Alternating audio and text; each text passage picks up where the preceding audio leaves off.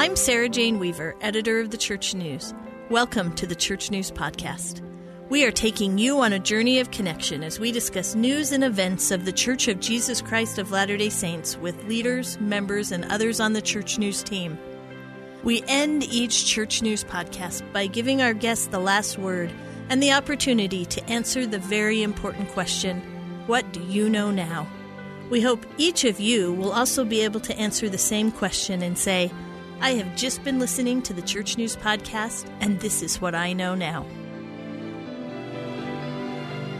I love a popular quote by an unknown author about reflection. With reflection, we look back so that the view looking forward is even clearer. This week, we take a few minutes for reflection on the Church News Podcast. We want to look back on the stories that have caught the attention of our audience and we want to share with you the story behind the story and what we learned from all of those stories. Today on the Church News Podcast, we welcome Jason Swenson, a senior reporter and associate editor of the Church News. He's also a frequent contributor to the Deseret News. Jason is a proud graduate of the University of Utah, and he's filed stories for the Church News and Deseret News from several Latin American countries, from Europe and from the South Pacific. He spent most of his career chronicling the growth of the church in Mexico, Central, and South America. And today we're going to talk about so many of the stories that he's brought to Church News readers. Jason, welcome to the Church News Podcast. Sarah, good to be with you. Well, uh, one of Jason's superpowers is this ability to to notice something that has caught the attention of the general public and then apply it to our Latter day Saint audience. And um, one of those stories recently was a story that he wrote about Bob Turner. Now, uh, today for the Church News podcast, we're going to focus on a lot of athletes. But Bob Turner is not an athlete, even though his story has a lot of athletic connections. Jason, tell us who Bob Turner is. Uh, well, I'll, I'll, correct you a bit, uh, uh, Sarah. Bob would tell you that, in fact, uh, he, he was a, uh, a college athlete and played golf in college at a university uh, in Tokyo, as a matter of fact. And, and I think one thing I, I find uh, with a lot of old athletes, uh, they may retire, put on a few pounds, their hair goes great, but uh, they will always answer to athlete. And I think that was the case with uh, with Bob Turner. But but in answer to your question, uh, Bob Turner is a, a Latter Day Saint, really involved in his YSA stake in Lehi, and he also happens to be the translator slash handler for Hideki Matsuyama, which, uh, if you're a golf fan or a sports fan, you, you, that's a familiar name, of course. Uh, Hideki just won the uh, 2021 Masters Championship, uh, probably the premier, most widely known, celebrated uh, golf tournament in the world. And uh, Hideki is from Japan and relies heavily upon Bob in many, many ways, not only as his translator, but also as his handler. And also, the two are just very, very, very good friends. Well, and the two of them made history. And then we started seeing Bob Turner in the background. Well, it was funny. I was, I was watching the last round of the Masters uh, with my wife. Uh, and then, of course, uh, they transitioned from, from the course to the uh, area where, uh, where Hideki, the new Masters champion, was being interviewed for the first time. And uh, there were, of course, were the familiar faces Jim Nantz from CBS Sports and Dustin Johnson, the last year's Masters champion, the new champion Hideki, and then I noticed right to Hideki's side was this uh, silver haired uh, gentleman, not Japanese. Uh, uh, uh, and as soon as he spoke, he was uh, clearly American. They introduced him as Bob Turner and said, you know, and introduced him as this is Hideki's friend and interpreter and handler and then proceeded with the interview uh, with uh, with Bob, with Mr. Turner, doing all the translation duties. And I remember sitting with my wife and, and looking at at Bob and his uh, interactions with Hideki in Japanese, and I remember thinking immediately, I don't know Bob Turner, but I, I bet he is a Latter Day Saint. I bet he's a returned missionary. And so, sure enough, I did some checking and, and quickly learned that in fact, you know, Bob was in fact a Latter Day Saint, was in fact a returned missionary, and a very observant member of the church, and has this great history uh, with Hideki uh, through his own history of golf in Japan. that, um, oh, about a decade ago developed into a friendship and a professional relationship, and now he is literally Hideki's right hand man. And let's transition here because so much happened uh, that impacted athletics during the, the worldwide COVID 19 pandemic. And sporting events were canceled. Uh, people could not train the way they needed to. And so, as with so many things, a lot that happened for athletes was put on hold. Uh, just a few months ago, we watched the BYU men's and women's cross country and track teams excel and actually win some national titles and draw some attention to that program. Jason, you wrote an interesting story on why Latter day Saints have so much success in distance running. And um, this this was so interesting because the the BYU coach had a mantra during the COVID 19 pandemic where she, she asked her team to win the wait. So while other people were sitting back, she said, Nope, let's train, let's dig in, let's make sure that we do everything during the COVID 19 pandemic that will prepare us to compete when we're done. And Jason, tell us what happened as a result. Well, it, it was it was obviously a stellar year for distance runners at Brigham Young University. The women's team uh, won the national championship in cross country and then their teammate on the men's side, Connor Mantz, won the individual uh, cross country championship uh, at that same event. And beyond that, what was remarkable as I was as I was looking over the list of top finishers on the women's side, obviously there were a number of, of high performing BYU athletes, but then I was also able to to spot two LDS athletes in the top seven of the cross country championship who were not BYU athletes a young woman named Taylor Roe from Oklahoma State, and a young woman uh, named Summer Allen from Weber State University.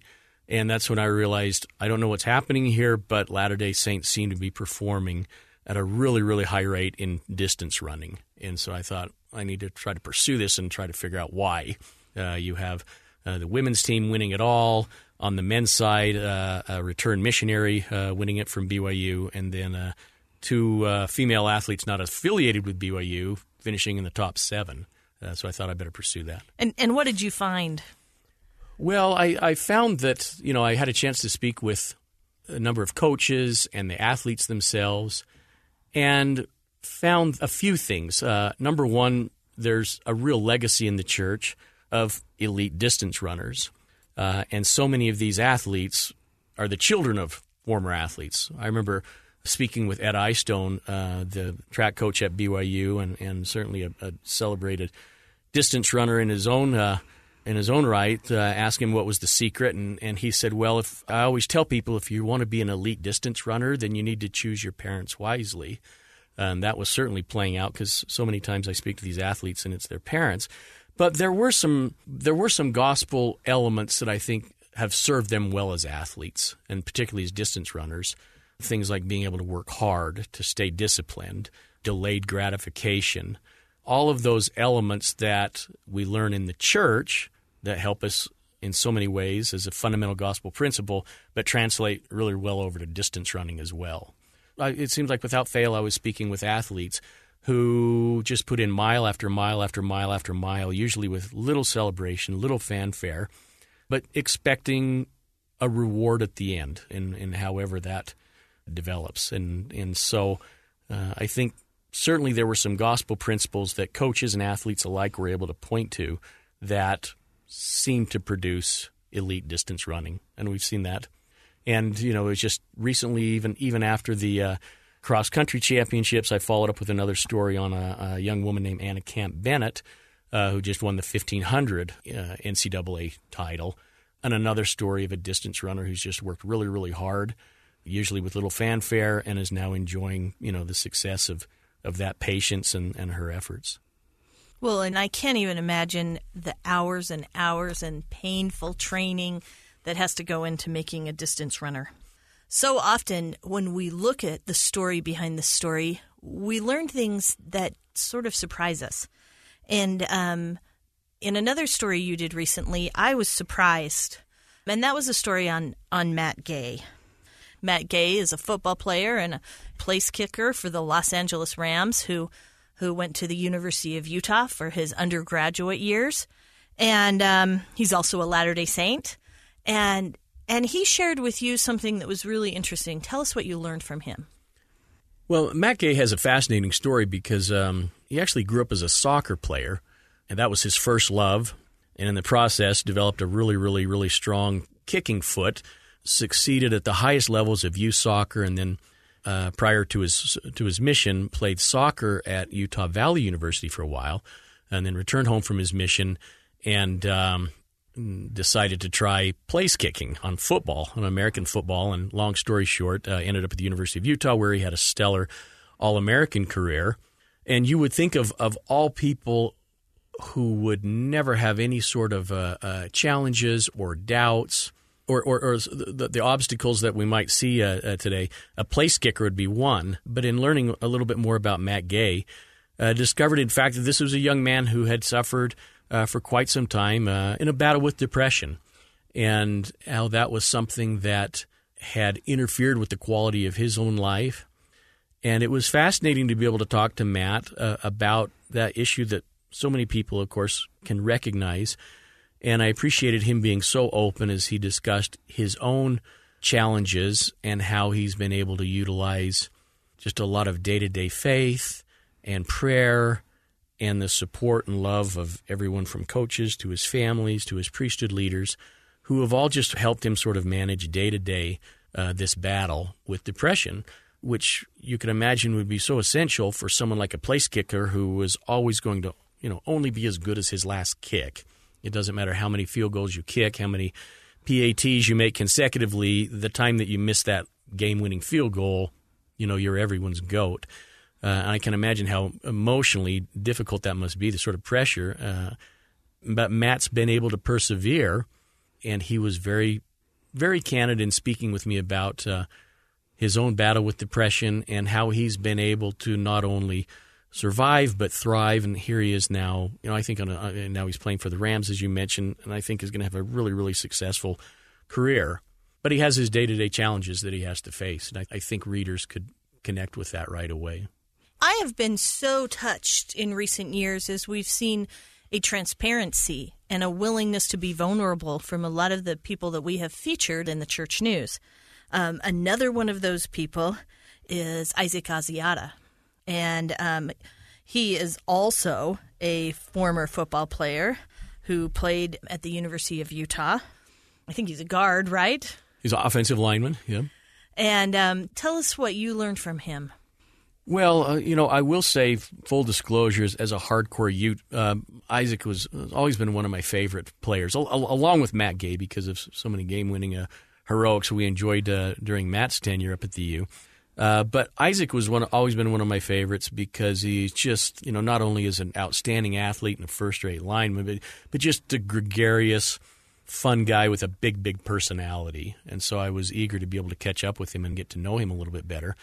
But again, as, as I had a chance to uh, sit down where, uh, and speak with Isaac a, a, few years ago about his experiences in the NFL, at some point in our conversation, it transitioned to his some of the own challenges that he had faced years earlier uh, when he was serving a mission.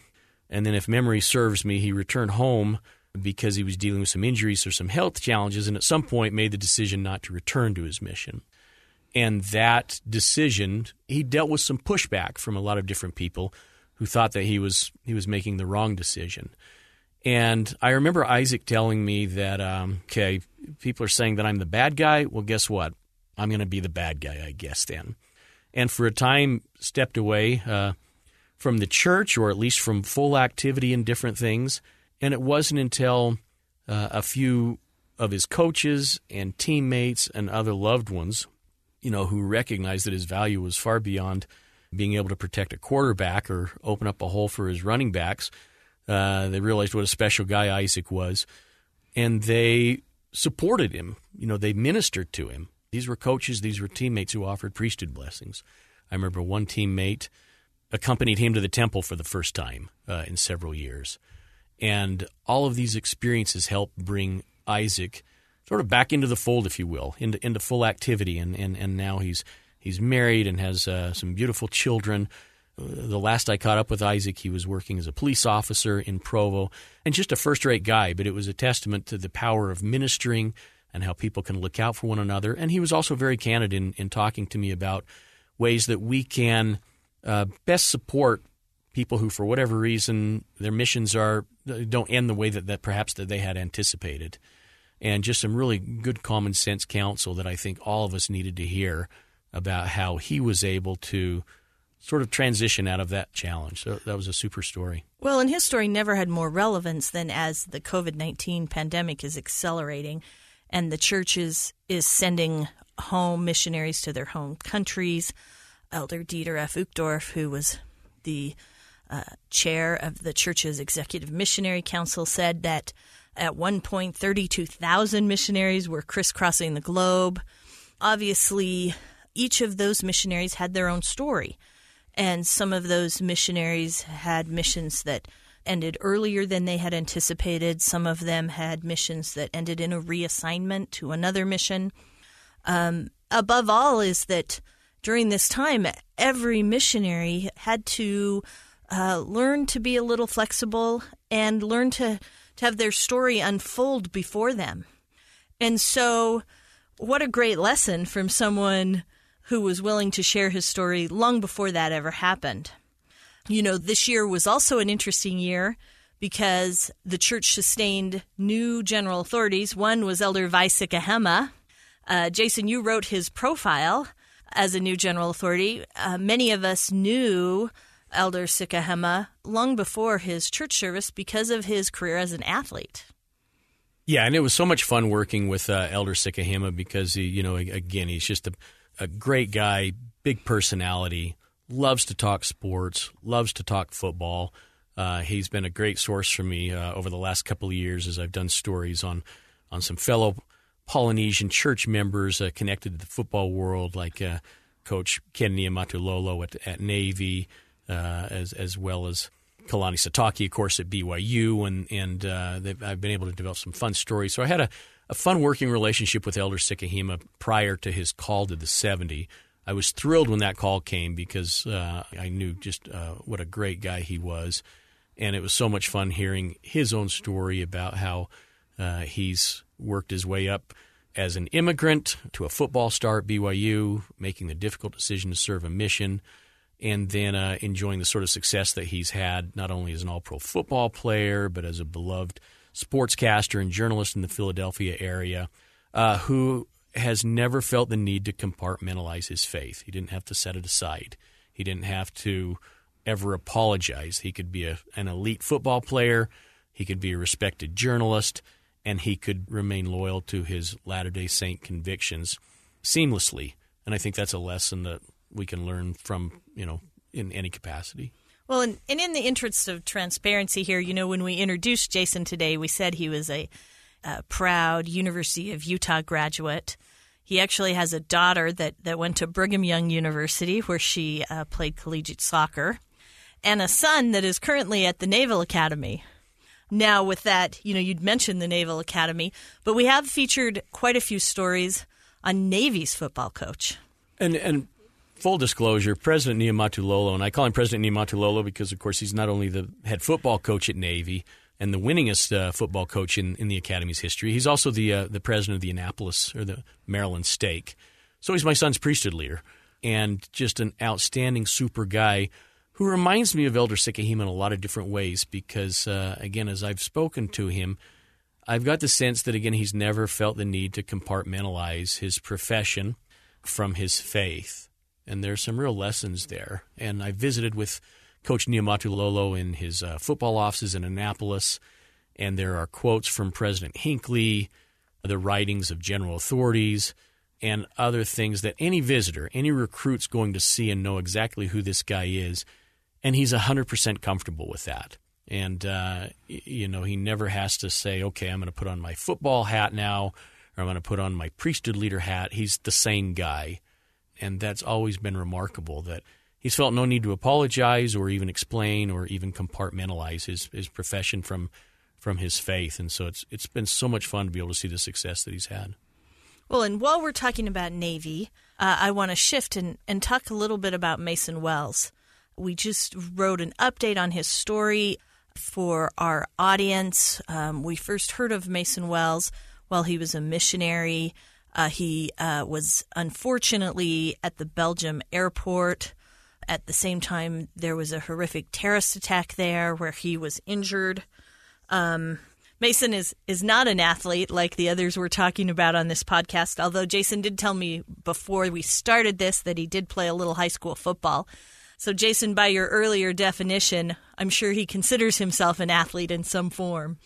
He certainly looks the part. Uh, I was with him just a few days ago, and he, he looks fit. And, he, and, you're right, he was a high school football player and comes from an athletic family. So I think we can safely call Mason an athlete. Sure. so update us on where Mason is, and and actually. Uh, tell us the end of this story. We, we met him after this horrific terrorist attack, and, and then you followed up with him at the Naval Academy. If I may, Sarah, I'll go ahead and sort of start from the beginning of my association with, with Mason in the same way that I, that I referenced earlier that I was watching the Masters press conference and spotted Bob Turner speaking Japanese and thought, I bet he's a church member. Under far darker circumstances, I remember driving to work that awful morning uh, in 2016 and learning the news of this terrorist bombing in Belgium and thinking to myself, okay, that's a big airport. I bet there will be some sort of Latter day Saint connection and we'll find ourselves involved in the reporting of this of this horrible crime. And sure enough, before too long, and you'll remember, Sarah, we, we got the, the awful news that four missionaries, uh, a missionary companionship that included Elder Wells, along with a senior uh, missionary and a sister missionary, were counted among the victims of the bombing, and all were seriously injured, in, including Mason. So that was the first time on that on that awful morning that I ever heard Mason Wells' name, and began our coverage of the missionaries, uh, the news of their involvement uh, in the bombing, and then their recovery over the over the next few weeks and months. So I think church members around the world became familiar with with missionaries, you know, like Mason and his companion Dres and the others because they loved them and they were worried about them. Uh, so I think we did a pretty good job keeping track of them. And then a year or two passed, and I learned from some of my Naval Academy friends, "Hey, you remember Mason Wells from the bombing?" I said, "Of course." he said, "Well, well, Mason's got himself an appointment to the Naval Academy." And I thought, well, readers are going to want to know about that because they're so concerned about these missionaries, and to hear him be able to make that next transition into his life and be able to do something like uh, begin studying at the academy, people will really be interested in. So, as you referenced, Sarah, I, I did a story just as he was about to ready to enter the academy and kept up with him uh, over the last few years. This is an ongoing story, uh, but at this point, it's, it's, it has something of a happy ending. I was able to uh, put a story together uh, right at the end of, of May with the great news that uh, Mason was uh, was graduating from the Naval Academy. He's in good shape. He's feeling healthy. He was commissioned an ensign in the Navy, and is about to start in a few weeks his uh, pilot training down in Pensacola, Florida, which was a fulfillment of a dream, a dream that he didn't know, frankly, if he was going to uh, to fulfill after the bombing. And as anyone who read that story knows, that there's more to that. There's even a, a, a bit of romance in the Mason Wells story, which is fun when when Mason was uh, in his plebe year, his freshman year at the academy, which is again having had a son at the academy during plebe year. I know it's it's an awful tough year, and you need good friends. And that year, he was fortunate enough to meet a young woman from California who became a friend, Cassidy Hilton, and the two of them struck up a friendship that developed into a relationship. Cassidy at the time was not a Latter Day Saint but knew a lot of church members growing up in the San Diego area. And uh, when I had a chance to speak with both Mason and Cassidy, Cassidy reminded me that she had told Mason, We can be friends, Mason, but remember, I know everything about the church, so you don't need to tell me any more about it. Mason gave her space, and uh, they, they went to uh, church together and other meetings. And at some point, it was Cassidy who approached Mason and said, I want to know, I guess, I guess I don't know everything. I want to know a little bit more. Can we talk to the missionaries? And so, certainly, a fun element of that story is a year or two after they met at the academy, Mason was able to baptize Cassidy. They continued their studies together, and then in May, they graduated together. And then, just a few days after graduation, they made the cross country trip from Annapolis to San Diego, where they were married there in the San Diego Temple. I had a chance to spend some time with with Mason and Cassidy at a, at a reception uh, in Mason's Salt Lake City home They both looked great. Um, she looked beautiful in her wedding dress. Mason looked very, very handsome in his ensign's uniform. And um, as is typical of all newly commissioned officers, they're about ready to head different directions. Mason, as I mentioned, goes to flight school. Cassidy's going to be a uh, a surface warfare officer, so she starts her schooling, and they'll they'll sort of be separated for a time. But you know what a remarkable story to to, to see the the Wells family at their most desperate, tragic moment after that bombing, and to see Mason's persistence. He still carries the scars of that bombing. Uh, you, you, can look at his at his hands, and, and the burn scars remain. But he proudly wears his academy ring on one hand and his wedding ring on the other. And he's persevered and he's succeeded, and, and I think people are thrilled to see this success story for both Mason and now Cassidy Hilton Wells. Well, and, and that sort of takes us back to where we started with that quote on reflection, because when we look back at people's experiences, then the view looking forward is even clearer because we know where they've come from. Another person whose career that we followed at the church news, and one that I think will have the eyes of the world on her in the not so distant future, is MyKayla Skinner, who is a gymnast who will be participating in the next Olympics. I really think that the, the storyline you're going to see a lot with MyKayla uh, as people watch the games and of course, there's always great interest in gymnastics. It's one of the most popular events. Is that Kayla is the personification of persistence, which I think to, to be able to succeed at that level in gymnastics and, and, and maybe at anything else, it, you know, the rewards really do go to those who persist. So if you remember in 2016, MyKayla was actually selected as an alternate to the team. She went to Brazil, but I'm sure for a competitor like MyKayla, that had to have been so hard to be so close and yet so far away from the Olympics and uh, she those of us who are University of Utah fans, of course, know well that she went on and, and, competed for the University of Utah.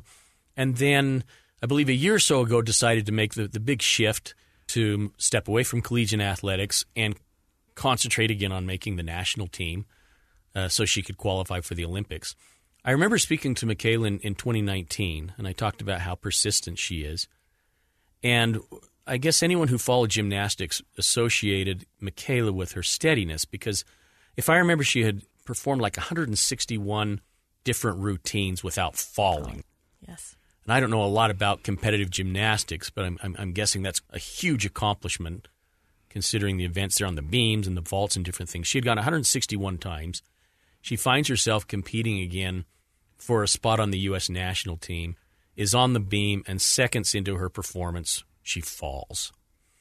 Uh, and I'm sure at that moment, knowing that hundreds of thousands of people were watching and everyone was saying, wow, we can't believe MyKayla just fell, she had to decide, okay, where do I go from here?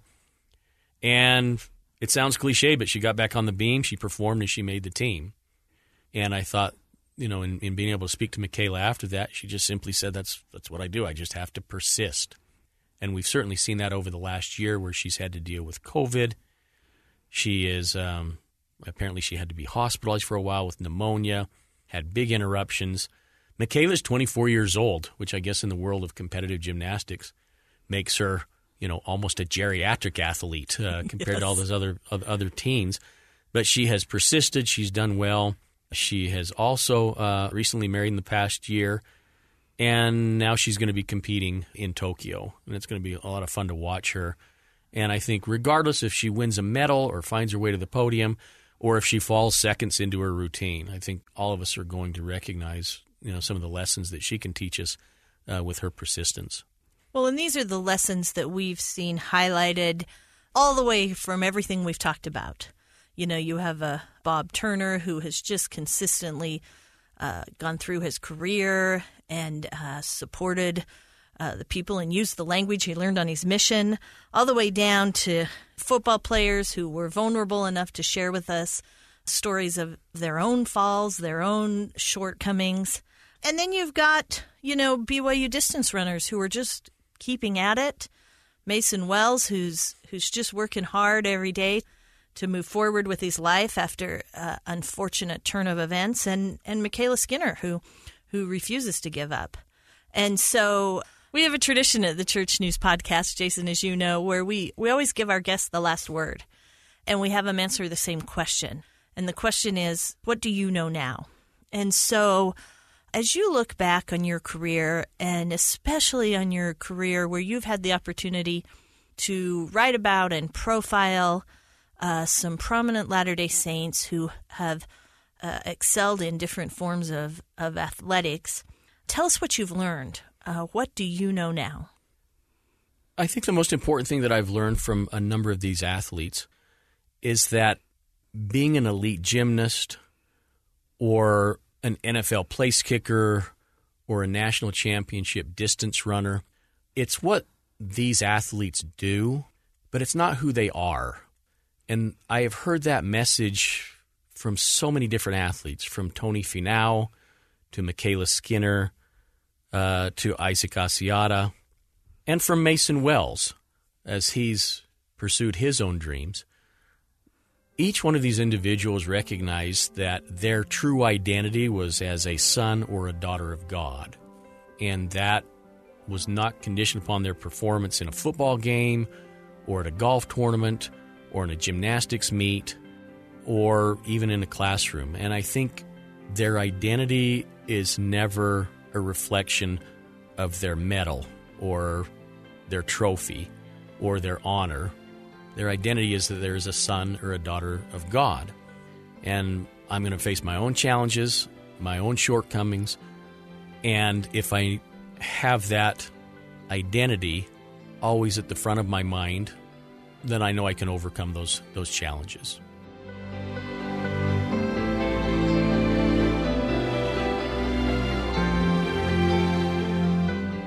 You have been listening to the Church News Podcast. I'm your host, Church News editor Sarah Jane Weaver. I hope you have learned something today about the Church of Jesus Christ of Latter day Saints by peering with me through the Church News window. Please remember to subscribe to this podcast, and if you enjoyed the messages we shared today, please make sure you share the podcast with others. Thanks to our guests, to my producer, KellieAnn Halvorsen, and others who make this podcast possible. Join us every week for a new episode. Find us on your favorite podcasting channel or with other news and updates about the church on thechurchnews.com.